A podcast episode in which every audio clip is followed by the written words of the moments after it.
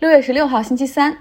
我们之前说到过散户热门股哈 meme stock， 里面有游戏站、 A M C 电影院、黑莓等等，其实还有一大类也是被投资大 V 们在社交媒体上带起了热度的，这一类呢叫做 Special Purpose Acquisition Company， 特殊目的收购公司。稍后我们具体来讲一下它到底是什么哈。那为什么这么复杂的金融产品已经在市场上存在了很多年，但基本上没什么热度，为什么会忽然之间火起来？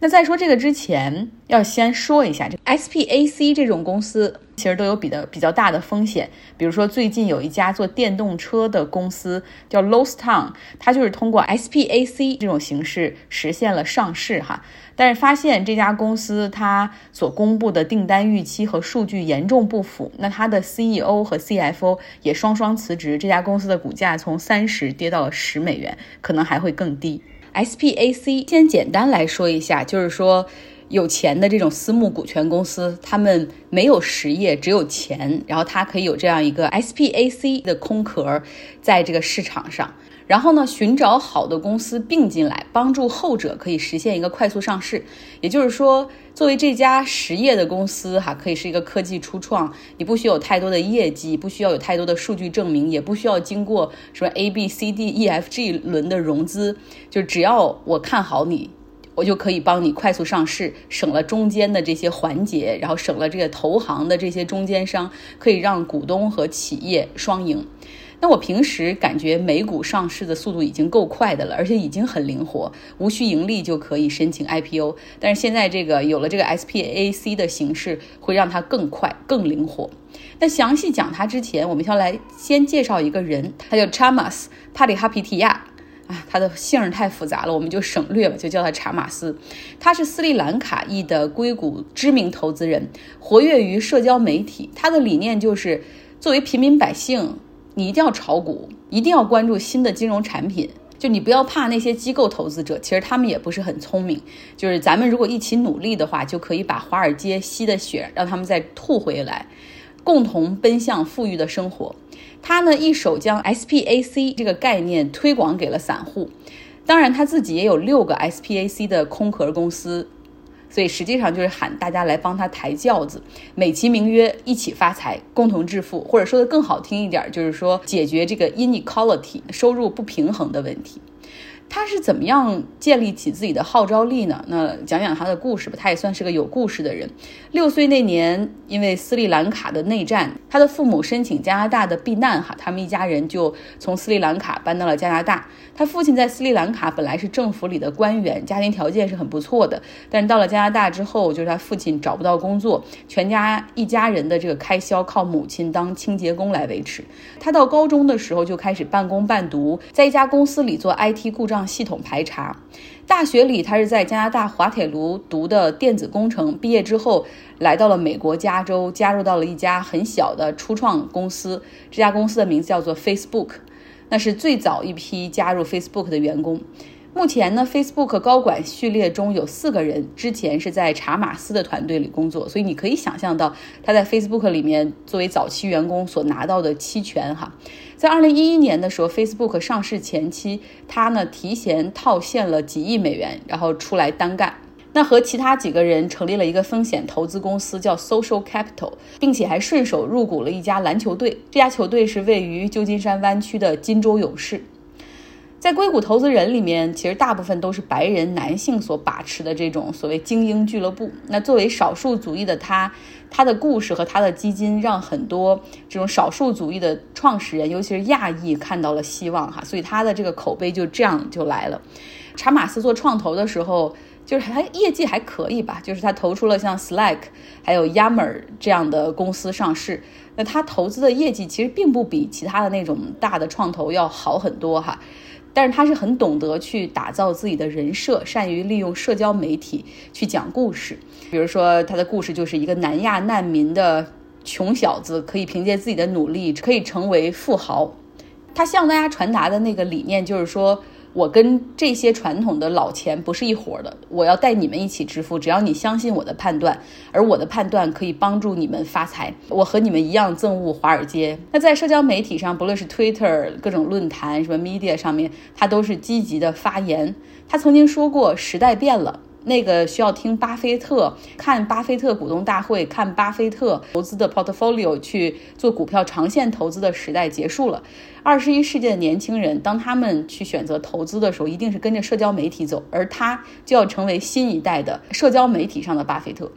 他有的时候其实还挺癫狂的，比如说 他, 他会说有一天我要买下高盛，我要把它改名为高盛，不是 Goldman Sachs 吗？他要把它改成 Chamas Sachs。然后呢，他还给自己的这个基金的投资人说，我要对你们说 you're welcome， 不用谢，我会让你们发财的，就是等等哈。这纽约客的文章中说，就是特斯拉的创始人伊隆马斯克，他在推特上积极的这种发文，然后带节奏，完全就是跟查马斯所学的套路。那在线下的时候，查马斯跟这些他风投的这种投资人们开会的时候，其实也很癫狂，各种喷。有一次路演的上面，他的一个投资人就打断他，就问说，你为什么对这家公司这么有信心？你有什么数据支持？其实这个问题很正常正常哈，结果这个查马斯一下子就飙起了脏话，然后说，难道你来之前没有谷歌我一下吗？你不知道我是谁吗？你这样人的钱我根本就不稀罕，因为你太懒了，你太笨了，什么什么，就把这个投资人，还是一个年纪比较大的投资人，当众臭骂一顿。那这样的一件事儿很快就在投资圈里火了起来，然后美国的这个 C N B C 这个电视频道马上就找到查马斯说，我给你一个十五分钟的 segment， 你就来讲一讲这家公司好到哪儿，你为什么可以这么自信，大骂投资人。所以这种眼球经济哈，他就懂了，就是可以让他投资的公司一下子就火了。所以除了那个被他臭骂的投资人之外，好像所有人都赢了哈，查马斯赢了，被他投的这个公司赢了，然后其他的那种他这个 V C 里面的投资人也赢了。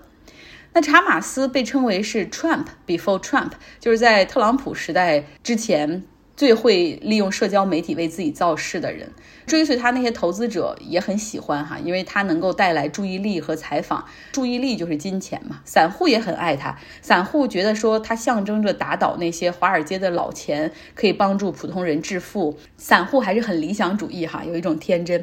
他喊大家投资买比特币，喊买特斯拉，喊买游戏驿站，就每一个这个 meme 里面都有他的声音。他在去年的时候极为推崇 S P A C， 他把这个称之为 I P O 的 二点零 版本。S P A C 壳上市的概念是一九九三年的时候就推出的，一直非常小众。你想，就二十多年里面只有一百多家公司通过这样的方式上市，基本上机构是不太看好的，更别说散户了哈，根本就不懂什么叫 S P A C。 但查马斯看到了机会，他在社交媒体上这样告诉散户说，相信我吧，这是我们可以把他们抢走我们的钱重新抢回来的机会。然后呢，他解释了一下你如何通过 S P A C 可以实现暴富。他说，现在我们都知道，只有投中下一个这种科技公司的独角兽哈，然后未来它上市成为 Facebook 是暴富的机会。那现在唯一的途径就是 venture capital， 就是你通过风投来进行对这些公司的早期入股。但是对于风投，美国还有一些要求哈，你必须是年收入超过二十万美元或者总资产超过一百万美元的这样的人，否则你是没有办法投资给风投的。那还有一种途径就是买股票，但这个时候这家公司已经经过了一级市场，然后一轮一轮的融资，又加上 I P O 的过程，轮到你买的时候，他的意思就是认为快到顶了哈，就是你能吃到的红利也很少。 S P A C 就是查马斯觉得是给普通散户投资科技初创公司一个机会。比如说他的 A 公司哈，这上市成为了 S P A C 的空壳，他这个一份的股票定价差不多就是十美元，你买入之后就成为了这个 S P A C 的投资人股东。那这个 A 公司就开始在市场上去寻找啊靠谱的科技创投公司，然后把这个并入。查马斯说 S P A C 可以加快上市的速度，而且这个过程更加扁平，同时呢允许这个被并购的这种新的初创公司可以去大胆描绘他们未来赚钱的前景哈和自己现在的状况。但是传统的 I P O 上市之前，这个公司是有很长的静默期，不允许发声，不允许描绘未来。当然了，这个规则的设计就是为了保证普通散户别被忽悠，直到证券交易委员会审核过他们所有的招股说明书以及财务数据才能够对外发布。也就是说，一家真正通过 I P O 上市的公司，它所发布的一切都是有依据的，包括对未来的预测，然后包括自己的这种现在现阶段的业绩，都是经过审核审计的哈。但是 S P A C 不需要这一道，它不需要受到这种监管，所以它也经常被称为走后门上市。那查马斯认为说这是普通人暴富的唯一机会，跟着他哈，的确有很多散户进入到了这个 S P A C 的市场。听他说是一回事儿，其实真实的游戏规则又是另外一回事儿。比如说每一份的这个 S P A C 这种公司，它的股价的定价一般是十美元，你花十美元买了一股，但是到了后期他要去并购一家公司的时候，这中间有很多的股权变更成本，并购实体企业的成本，而这些所有的成本实际上都是由所有股东来平摊。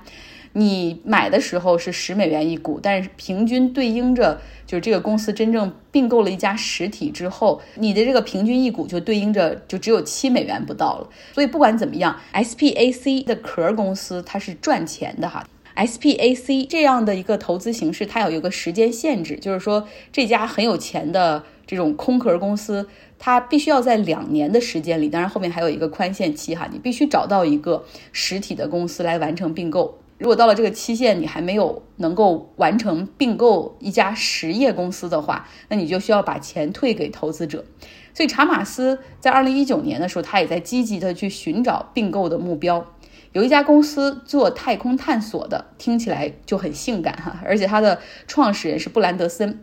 这家公司就是 Virgin Galactic。 在二零一九年的时候，他们两个人就是一拍即合哈，并购实现上市。布兰德森的维珍太空探险公司，它的这个商业模式和杰夫贝索斯的那个 Blue Origin 一样哈，他们就是未来帮助高收入群体实现太空梦，就是一次旅行啊，上到这离地面一百公里左右，让你感感受失重，看到地球是圆的，地球是蓝的，这样的一次旅行票价大概是几百万美元。维珍探险公司在二零零四年就创办了，是名副其实的雷声大雨点小。他已经有六百多个客户交了定金，但至今没有什么好消息。比如说能查到他的消息，就是有三个他的工作人员在一次引擎的试验中爆炸丧生，然后还有一个飞行员在试飞的过程中丧生。那布兰德森其实后来就已经没什么钱了，也没法上市，他后来去找这个沙特主权基金去融资，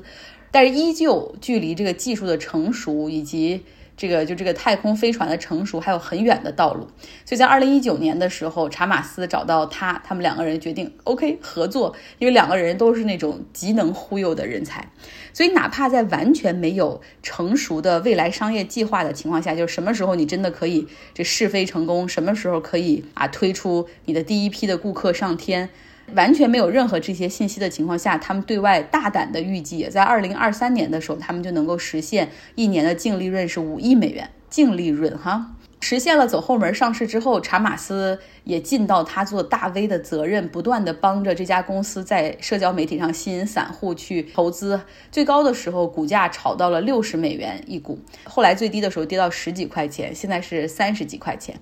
那查马斯早早的就跳到一个比较高的点，清掉了他在这个空壳公司中的所有股权，赚了不少钱。他立刻买了一架七千五百万美元的私人飞机。现在呢，凭借着他手里握着的六家 S P A C 的壳公司，他的身家已经突破了十亿美元大关。那跟着他去投资的散户们呢，我真的不知道财富是升值了还是缩水了。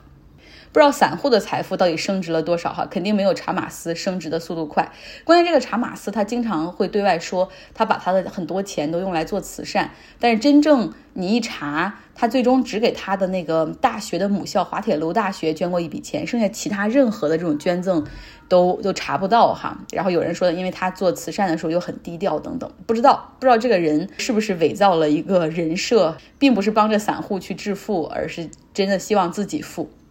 再说说这个 S P A C 到底什么样的公司选择会选择这种走后门上市呢？目前看到了有不少的是电动汽车的这种创业公司，因为这个行业嘛，你前期的研发投入要比较巨大，但是这个概念现在又很火很吸引人，就符合这种壳公司要找的这种性感的概念性感的行业。走后门上市有一个缺点，就是它的财务状况业绩披露你很快就要受监管了。之前没有像传统 I P O 的这种静默期，并不意味着你可以对投资人随意的撒谎或者是误导，这后面都会跟你去清算的。所以看到了有两家电动汽车公司通过 S P A C 上市，一一家叫呃 Nikola， 另外一家叫 Canoo，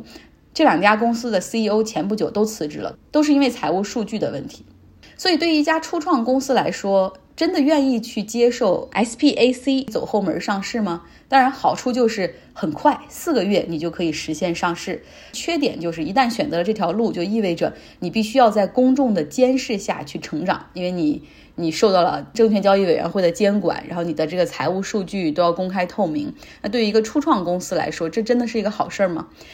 所以说这个业内也有人说哈，只有那些通过传统的这种风险投资募不到钱的公司才会走 S P A C 上市的道路，所以基本上也不是什么太好的公司。好了，今天又花了一整期的节目给大家介绍一下 S P A C。 反正我发现我总是一个总是劝大家投资要谨慎，千万不要被这个有些人利用哈，去当了那些抬轿子的散户，但是希望没有让你错失很多投资的机会吧。好了，天气开始变热了，希望你有一个愉快的周三。